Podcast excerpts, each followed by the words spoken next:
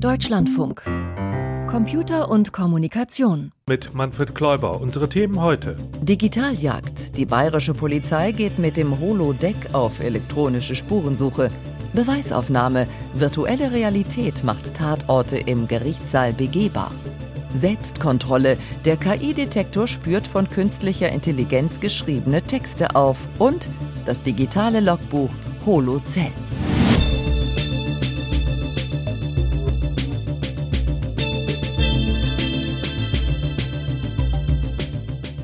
Was wir hier haben, das ist nicht nur eine reine Visualisierung, sondern es ist tatsächlich eine neuartige virtuelle Arbeitsplattform für Staatsanwälte und Polizisten oder Rechtsmediziner, Sachverständige. Ja, das war Ralf Breker, Forensiker beim Bayerischen Landeskriminalamt in München. Forensiker, die beschäftigen sich mit den wissenschaftlichen Methoden der Spurensuche und Analyse. Und klar, dass dazu mittlerweile auch eine ganze Menge digitaler Methoden gehört, die sich Forensiker heute zunutze machen können. Zum Beispiel das Holodeck, das sich mein Kollege Tobias Nowak bei Ralf Breker im LKA in München anschauen und auch ausprobieren konnte. Was ist denn überhaupt ein Holodeck, Tobias? Also das Holodeck ist im Kern ein etwa 70 Quadratmeter großer Raum, in dem sehr viel VR-Technik verbaut ist, Virtual Reality. Das heißt, es hängen HMDs, Head-Mounted Displays von der Decke, im Volksmund ja eher VR-Brillen genannt. Es sind überall Kameras installiert, die die Bewegungen von Personen aufnehmen können und ein paar leistungsstarke PCs rauschen immer in der Ecke, da laufen die Signale alle zusammen, beziehungsweise die berechnen die Signale. Denn die Aufgabe des Holodecks ist es, Tatorte von Kapitalverbrechen Verbrechen virtuell darzustellen und zu sichern, dann können die Ermittelnden den Tatort nämlich auch noch Jahre nach dem Verbrechen untersuchen. Wie das funktioniert, hören wir uns gleich noch genauer an. Aber vorher noch die Frage, Tobias, wie sind Sie überhaupt auf das Holodeck gestoßen? Also normalerweise berichte ich über alles, was mit digitalen Spielen zu tun hat, also mit Games, meist feuilletonistisch, aber auch so angrenzende Themengebiete wie Spielhardware oder Gamification. Und auf dem Gamescom-Kongress, das ist der, ich sage immer, der schlaue, unbekannte kleine Bruder der großen Messe, habe ich einen Vortrag von Herrn Breker vom bayerischen LKA gehört und beschlossen, dass ich darüber einfach berichten muss. Das ist einfach zu abgefahren. Okay, dann hören wir uns einmal an, warum es bei dieser virtuellen Spurensuche überhaupt geht.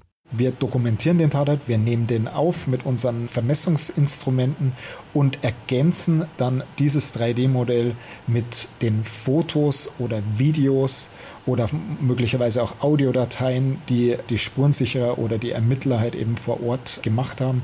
Die werden dann präzise, ortsgenau halt eben in dieses 3D-Modell hinein verlinkt. Ja? Und so schafft man praktisch einen virtuellen Tatort-Befundsbericht. Solch ein Tatortbefundbericht in analoger Form, das ist eine ziemlich dicke Mappe, manchmal auch mehrere Ordner. Darin sind sämtliche Ergebnisse der Spurensicherung gesammelt.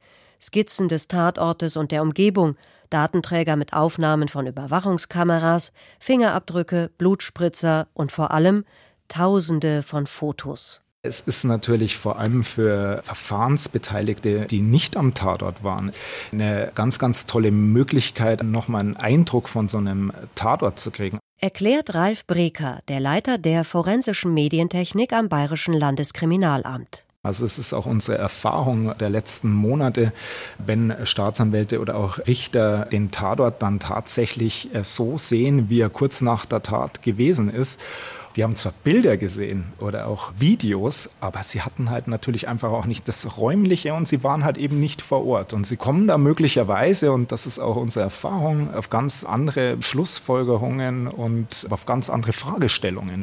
3D-Technik, um sowohl einzelne Gegenstände, zum Beispiel Waffen, aber auch ganze Räume zu scannen, nutzt die Polizei in Deutschland schon seit den 2000er Jahren. Aber was mir damals schon auffiel, das war, dass man diese tollen 3D-Daten, die man da erzeugt hat, im Grunde wurden die wieder platt gemacht und es wurde eigentlich lediglich ein 2D-Plan von der Tatörtlichkeit erzeugt. Also wurde zum Beispiel der millimetergenaue 3D-Scan eines Tatorts auf Papier gedruckt, zweidimensional und in einen Aktenordner geheftet. Die viel umfangreicheren 3D-Daten allerdings konnten damals kaum genutzt werden, vor allem weil weder die PCs noch die VR-Brillen leistungsstark genug waren, schnell nutzbare Raumsimulationen zu berechnen. Die Hardware hat sich natürlich mittlerweile, auch durch die Computerspielbranche angetrieben, sehr viel weiterentwickelt. Sie kann mehr und kostet weniger. Till Siebert von der Jade Hochschule in Oldenburg, Professor für forensische 3D-Dokumentation, hält Einrichtungen wie das Holodeck heute unverzichtbar für die Polizei. Mittlerweile geht es wirklich in die Richtung, dass es ein Must-Have ist. Die Kollegen in der Forensik und der Polizei arbeiten schon seit Jahren mit 3D-Daten. Und wir haben häufig festgestellt, dass eben durch diese 2D-Visualisierung, also den Ausdruck auf dem Blatt Papier, immer wieder Probleme auftreten. Weil wir Menschen sind gewohnt, in der 3D-Welt zu leben. Und deswegen hilft es uns natürlich ungemein. Das betrifft Zeugen, deren Erinnerung mit dem Holodeck wieder klarer wird, wenn sie sich nochmal an und in den Tatort begeben. Und es betrifft Richter und Schöffen, die sich so einen persönlichen Eindruck verschaffen können. Aber es gibt auch die Anwendung, dass technische Experten, Forensiker, Ermittler da in diese virtuelle Welt reingehen und in dieser virtuellen Welt sich umschauen können, überlegen können, hey, wie kann ich die Spuren, wie kann ich die ganzen Beweise miteinander in Kontext bringen? Passt das zusammen? Ich habe ein Loch in der Wand da, ich habe mein Opfer hier, Schusskanal läuft so durch den Raum, wie kriege ich das alles auf eine Linie gebracht, dass das wirklich zusammenpasst? Also seit gut einem Jahr ist das Holodeck des bayerischen LKA in seiner jetzigen Form im Einsatz und die Möglichkeiten sind wohl noch lange nicht ausgereizt. Da machen die LKA-Leute sicherlich noch ihre Erfahrungen. Tobias, Sie konnten ja auch Erfahrungen damit machen. Durften Sie das Holodeck auch selbst mal benutzen? Ja, tatsächlich. Ich habe mir einige Fälle angeschaut, unter Anleitung von äh, Herrn Breker und einem Kollegen.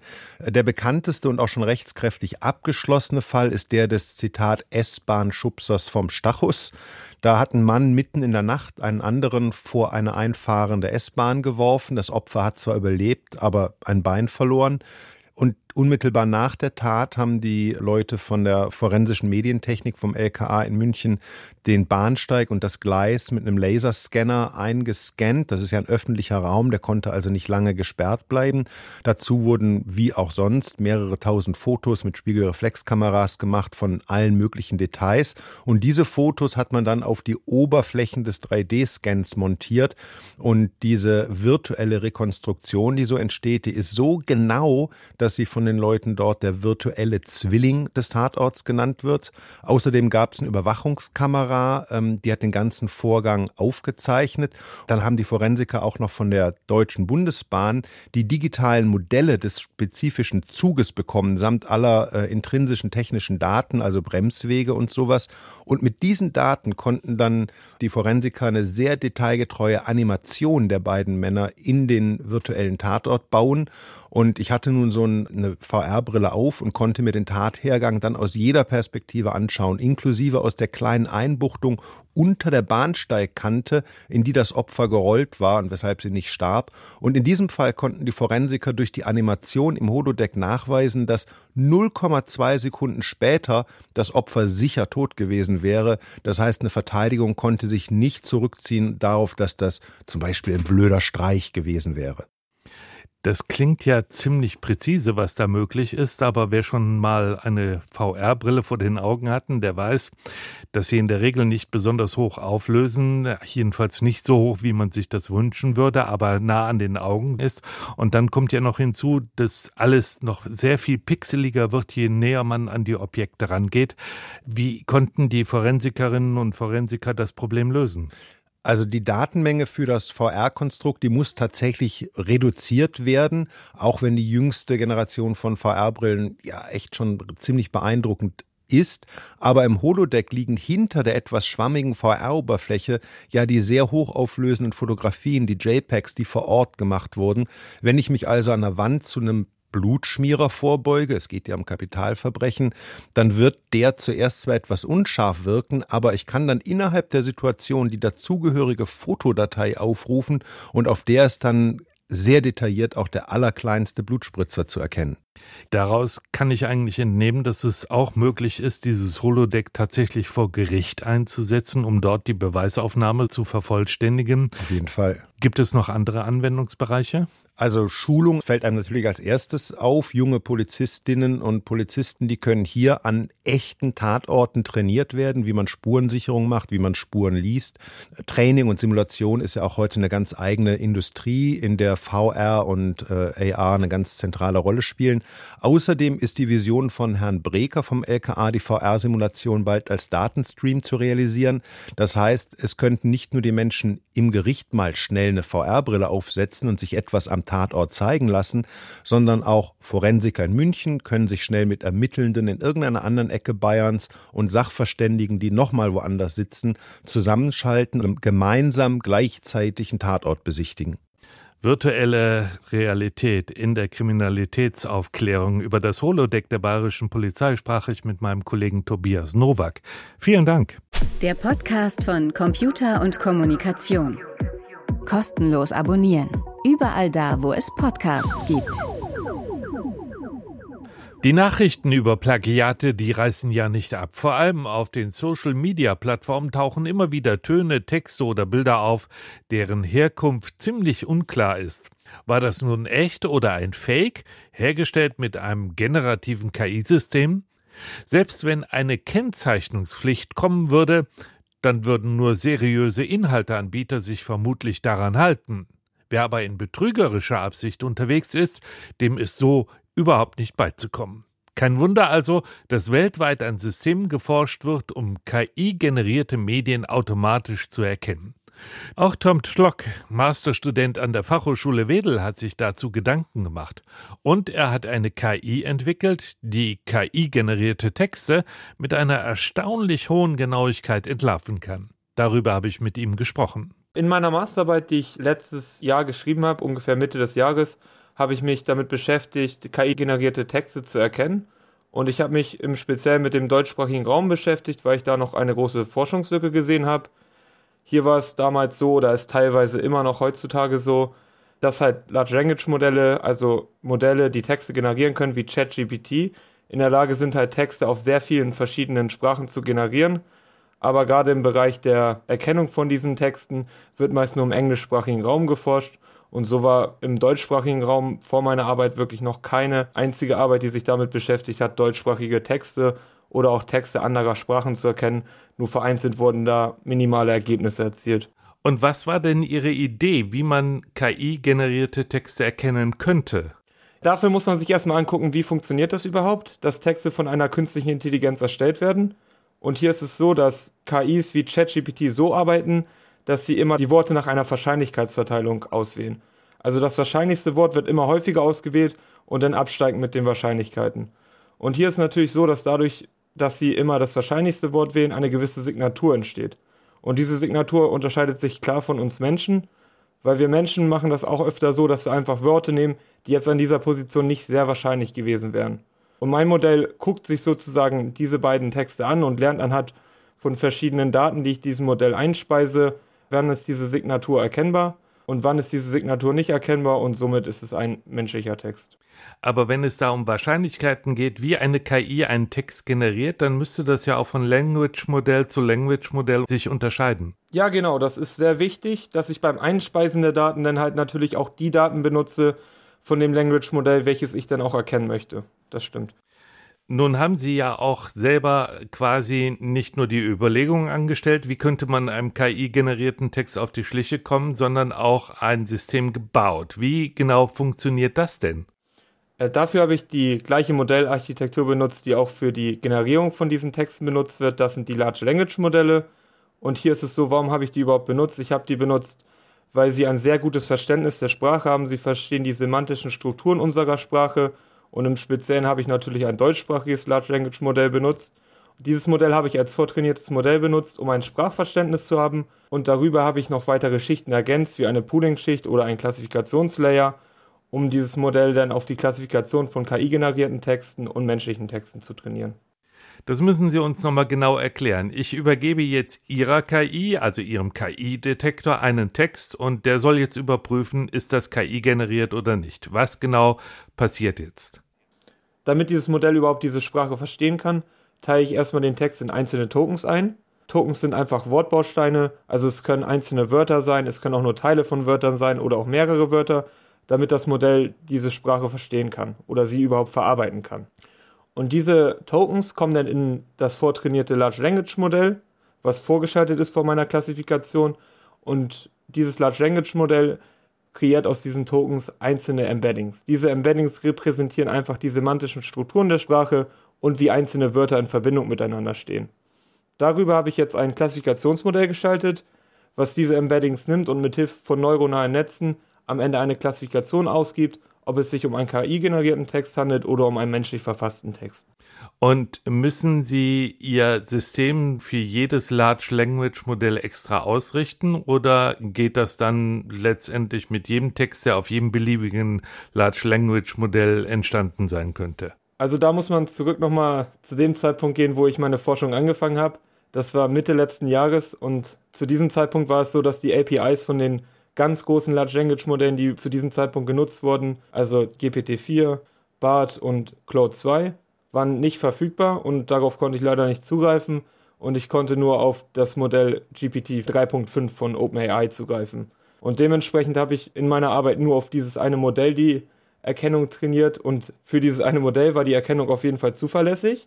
Und auch für das äh, Schwestermodell GPT-4 war die Erkennung zuverlässig. Natürlich mit ein klein bisschen Abstrichen, weil GPT-4 auch ein bisschen besser geworden ist und veränderte Wahrscheinlichkeiten hat. Aber bei Modellen wie Claude 2 habe ich jetzt noch keine sehr guten Ergebnisse in diesem Fall erzielt.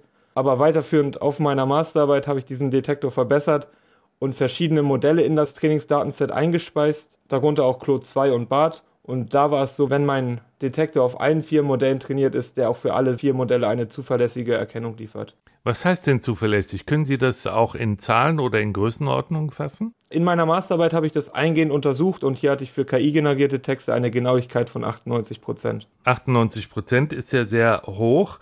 Es gibt aber mittlerweile ja bei den generativen KI-Systemen auch Strategien, wie man solch einen Text auch generieren kann mit ja bestimmten Verschleierungsmerkmalen, damit eben halt es nicht sofort offensichtlich ist, dass ein Text KI generiert ist. Wie geht Ihr System mit solchen Verschleierungsmerkmalen um? Ein geübter Angreifer kann natürlich jetzt den Text menschlicher wirken lassen für die Maschine. Da ist zum einen, dass er beispielsweise Rechtschreibfehler einbaut oder gewisse Zeichensetzungsfehler wie ein Leerzeichen vor bestimmten Kommatas. Und hier ist es so, dass ChatGPT eigentlich oder allgemein Large Language Modelle diese Fehler nicht machen, sie eine sehr gute Rechtschreibung haben und auch eine sehr gute Zeichensetzung und in den meisten Detektoren das gar nicht betrachtet wird und dementsprechend diese Texte dann so verändert werden können, dass sie als menschlich verfasst eingestuft werden können. Und hier habe ich es in meinem Modell so gemacht, dass es zwei Arten geht, wie ich daran gehe. Zum einen kann man durch Adversarial Training, dass das Modell auf bekannte Attacken zuverlässige Ergebnisse liefert. Was heißt das, Adversarial Training? Adversarial Training heißt, dass ich in meinem Datenset einfach manipulierte Texte einbaue und diese manipulierten Texte aber trotzdem mit dem richtigen Label gelabelt sind und mein Detektor so weiß, ich muss jetzt meine Parameter so trainieren, dass ich, auch wenn der Text menschlich scheint, er am Ende als KI generiert klassifiziert werden sollte. Das ist die eine Methode und die andere Methode wäre, einen Rechtschreibprüfer oder Zeichensetzungsprüfer vorwegzubauen, sodass ich, wenn ich einen Text habe, der etwas manipuliert wurde, er durch den Rechtschreibprüfer wieder in den Originalzustand versetzt wird und so Rechtschreibfehler oder Zeichensetzungsfehler keinen Einfluss auf meine Detektion haben. Also 98 Prozent Zuverlässigkeit Ihres Systems und außerdem auch die Möglichkeit, Manipulationen oder Verschleierungen tatsächlich zu entdecken. Das hört sich danach an, dass man diesen KI-Detektor relativ universell einsetzen kann. Wo könnte man ihn denn einsetzen? Meiner Meinung nach liegt der triviale Anwendungsfall auf der Hand. Also besonders in Bildungseinrichtungen ist es jetzt so, dass es natürlich sehr gut zu wissen ist, ob eine Arbeit, die jetzt publiziert wurde, ob die wirklich von diesem Verfasser geschrieben wurde oder ob einfach der Text durch ChatGPT geschrieben wurde und somit der Text ein bisschen kritischer betrachtet werden sollte und vielleicht nochmal genauer untersucht werden sollte. Zum anderen sind da aber auch ganz viele andere Anwendungsfälle. Ganz besonders finde ich den Anwendungsfall jetzt im Bereich Social Media oder allgemein Online-Kommunikation wichtig, weil im Endeffekt ist das schon sehr hilfreich, wenn wir später in unserer Kommunikation das so haben, dass man ganz genau weiß, kommuniziert man jetzt mit einem echten Menschen oder wurde der Text von einer KI erstellt? Und gerade so Plattformen wie Facebook, Instagram oder auch die YouTube-Kommentare Da würde ich es als sehr hilfreich empfinden, wenn vorher diese Kommentare als KI generiert gelabelt werden, damit ich weiß, wurde dieser Text von dem Unternehmen geschrieben oder haben sie einfach nur künstliche Intelligenz benutzt und sollte ich dann den Text etwas kritischer betrachten. Das war Tom Tlock von der Fachhochschule Wedel über seinen KI-Detektor zum Erkennen KI-generierter Texte. Digitales Logbuch. Computer und Kommunikation. Eintrag 18743.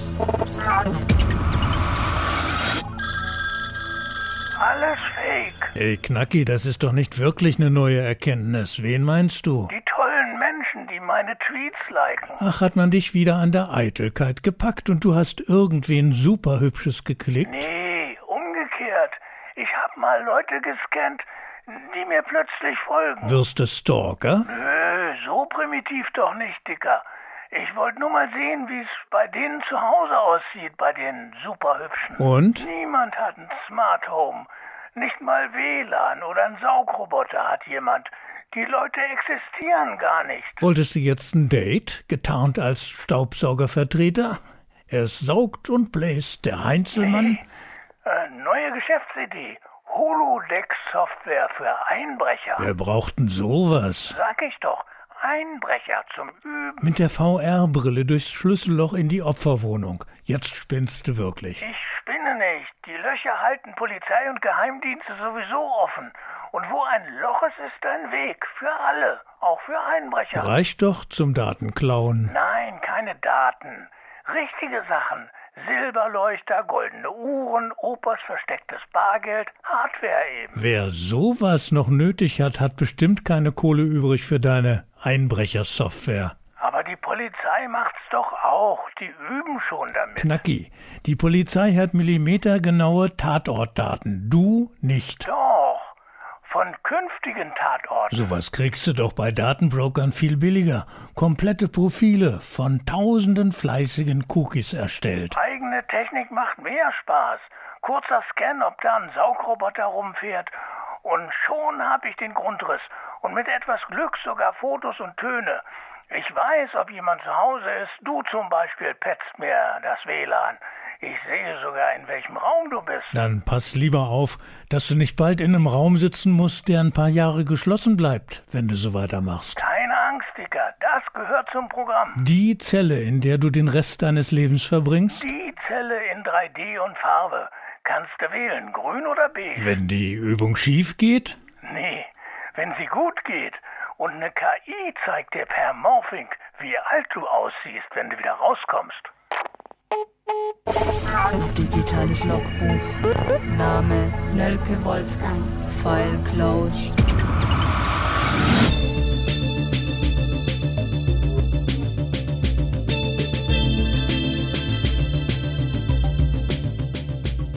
Die Zahl der Gesundheits-Apps auf Verschreibung hat sich letztes Jahr verdoppelt. Unsere erste Meldung im Info-Update von und mit Piotr Heller. Im vergangenen Jahr habe es über 230.000 solcher Verschreibungen gegeben und damit doppelt so viele wie 2022. Das geht aus einer Analyse hervor, die das Beratungsunternehmen McKinsey Mitte der Woche präsentiert hat. In den Apps erhalten Nutzer beispielsweise Tipps für den Umgang mit Rückenschmerzen, Tabaksucht oder Übergewicht. Das Marktvolumen habe letztes Jahr bei 125 Millionen Euro gelegen, ebenfalls eine Verdoppelung gegenüber dem Vorjahr. Apple öffnet seine Geräte für alternative App Stores. Doch die Umsetzung sorgt für Kritik. Die Öffnung ist eine Reaktion auf das neue EU-Gesetz für digitale Märkte. Es schreibt vor, dass große Anbieter Apps aus externen Quellen erlauben müssen. Das wird Apple in der EU nun tun, wie das Unternehmen am Donnerstag mitteilte. Bisher kann man Programme nur über den App Store installieren. Jedoch werden Nutzer die Programme auch nach der Anpassung nicht einfach über den Browser herunterladen und installieren können, sondern müssen dafür von Apple zugelassene Marktplätze nutzen. Der Konzern begründet das mit Sicherheitsbedenken. Apple senkt zudem die Gebühren, die es von Anbietern beim Verkauf digitaler Artikel verlangt, führt allerdings eine neue Abgabe ein. Die Macher besonders beliebter Apps müssen 50 Cent pro Installation an Apple zahlen. Manager verschiedener Tech-Firmen kritisierten die aus ihrer Sicht insgesamt zu hohen Gebühren. Ein Bericht offenbart Details zu einem Unfall, bei dem ein selbstfahrendes Auto in den USA eine Fußgängerin mitgeschleift hat. Der Unfall hatte sich im Oktober ereignet. Dabei wurde die Fußgängerin in San Francisco zunächst von einem gewöhnlichen Auto angefahren und vor ein selbstfahrendes Taxi der Firma Cruise geschleudert. Das selbstfahrende Auto erfasste sie ebenfalls, was laut dem Bericht unausweichlich war. Danach geschah aber eine Reihe von Fehlern. Das Fahrzeug interpretierte den frontalen Zusammenstoß mit der Frau als Seitenaufprall. Es erkannte nicht, dass die Frau sich unter ihm befand, obwohl seine Sensoren ihre Beine registrierten. Zudem bemerkte es nicht, dass es sich bereits am Rand der Straße befand. All das führte dazu, dass das selbstfahrende Auto die Frau beim Versuch, nach dem Unfall rechts ranzufahren, knapp acht Meter mitschleifte. Laut dem Bericht hätte ein menschlicher Fahrer diesen Fehler wohl nicht begangen. Minderjährige sollen auf Facebook, Instagram und WhatsApp besser geschützt werden. Das kündigte der Konzern Meta an, dem die Plattformen gehören. Teenager sollen demnach nur noch von Personen, mit denen sie befreundet oder verbunden sind, private Nachrichten erhalten dürfen. Zudem müssen Minderjährige künftig die Erlaubnis ihrer Eltern einholen, um ihr Konto von privat auf öffentlich zu schalten. Das Unternehmen steht seit langem in der Kritik, Minderjährige und Kinder nicht ausreichend zu schützen. KI-generierte Nacktbilder von Taylor Swift haben US-Politiker auf den Plan gerufen. Die Fakes, auf denen scheinbar der Popstar zu sehen ist, wurden letzte Woche massenweise über soziale Medien verbreitet. Eines der Bilder erzielte alleine auf der Plattform Twitter, die jetzt den Namen X trägt, 47 Millionen Abrufe. Eine Sprecherin des Weißen Hauses verwies auf die Rolle der Plattformen, die Verbreitung von solchem Material zu unterbinden. Sie rief zudem den US-Kongress auf, das Problem mit neuen Gesetzen in Angriff zu nehmen. Der Datenverkehr im Netz ist vergangenes Jahr deutlich gestiegen. Der Internetknotenbetreiber Dekix verzeichnete an seinen Standorten einen Zuwachs um knapp ein Viertel im Vergleich zum Vorjahr. Die Statistik umfasst neben dem Internetknoten in Frankfurt auch Verteilstellen in Mumbai, New York, Madrid und andere Standorte. Das Jahreshoch wurde am Abend des 8. November 2023 erreicht und ist wohl auf Fußballzuschauer zurückzuführen. In dieser Zeit fand der vierte Spieltag der UEFA Champions League statt. An Internetknoten werden die einzelnen Netzwerke verschiedener Anbieter und Dienste miteinander verbunden. Im Rechtsstreit mit Facebook hat Renate Künast einen Erfolg errungen. In dem Fall geht es um ein Falschzitat der grünen Politikerin, das gemeinsam mit ihrem Foto auf der Plattform verbreitet wurde. Künast wollte, dass nicht nur dieser konkrete Inhalt, sondern auch andere Varianten der Wort-Bild-Kombination auf Facebook gesperrt werden. Das Landgericht Frankfurt hatte ihr zunächst Recht gegeben, woraufhin Facebooks Mutterkonzern in Berufung ging. Diese Berufung hat das Oberlandesgericht Frankfurt diese Woche in der Sache abgewiesen und damit die Sperrung von Varianten des vermeintlichen Zitats bestätigt. Zudem hatte das Landgericht Künast eine Geldentschädigung zugebilligt. Die wies das Oberlandesgericht nun mit Verweis auf die damals noch ungeklärte Rechtsfrage ab. Die Entscheidung ist noch nicht rechtskräftig. Sternzeit, 27. Januar. Das mechanische Wunderplanetarium von Franeker. An der Decke des Wohnzimmers in einem kleinen Haus in Franeker in Holland laufen die Planeten von Merkur bis Saturn um die Sonne herum. Zudem zieht der Mond um die Erde und an der Wand werden die Auf- und Untergangszeiten von Sonne und Mond angezeigt. Dieses weltweit größte bewegliche Modell unseres Sonnensystems ist Ende der 1770er Jahre entstanden. Die Bewegung der golden glänzenden Objekte erfolgt über eine Pendeluhr und ein perfekt ausgetüfteltes Getriebe. Eise Eisinger, Wollkämmerer und sehr an Astronomie interessiert, hat das Modell im Maßstab 1 zu einer Billion konstruiert. Nur so passte es in sein Wohnzimmer. Ein Millimeter entspricht einer Million Kilometern. Damals kursierte die Prophezeiung, dass sich die Planeten auf Kollisionskurs befänden und daher das Ende der Welt unmittelbar bevorstünde. Mit seinem Modell wollte Eisinger das Gegenteil beweisen und den Menschen die Ängste vor einer kosmischen Apokalypse nehmen. Heise Eisinger setzte schon im 18. Jahrhundert auf sachliche Information als Mittel gegen Fake News. Ein populäres Buch machte Eisingers Werk schnell in ganz Europa bekannt. Auch der niederländische König Wilhelm I. besuchte das Planetarium und erwarb es kurz darauf. Der Konstrukteur durfte im nun königlichen Eise-Eisinger Planetarium wohnen bleiben. Er erhielt ein jährliches Honorar, um es in Betrieb zu halten. Einige Jahre später starb er im Alter von 84 Jahren. Doch bis heute kreist die wundervolle Maschine an Eise-Eisingers Wohnzimmerdecke. Das war Computer und Kommunikation für diese Woche. Für Ihr Interesse dankt Ihnen Manfred Kläuber.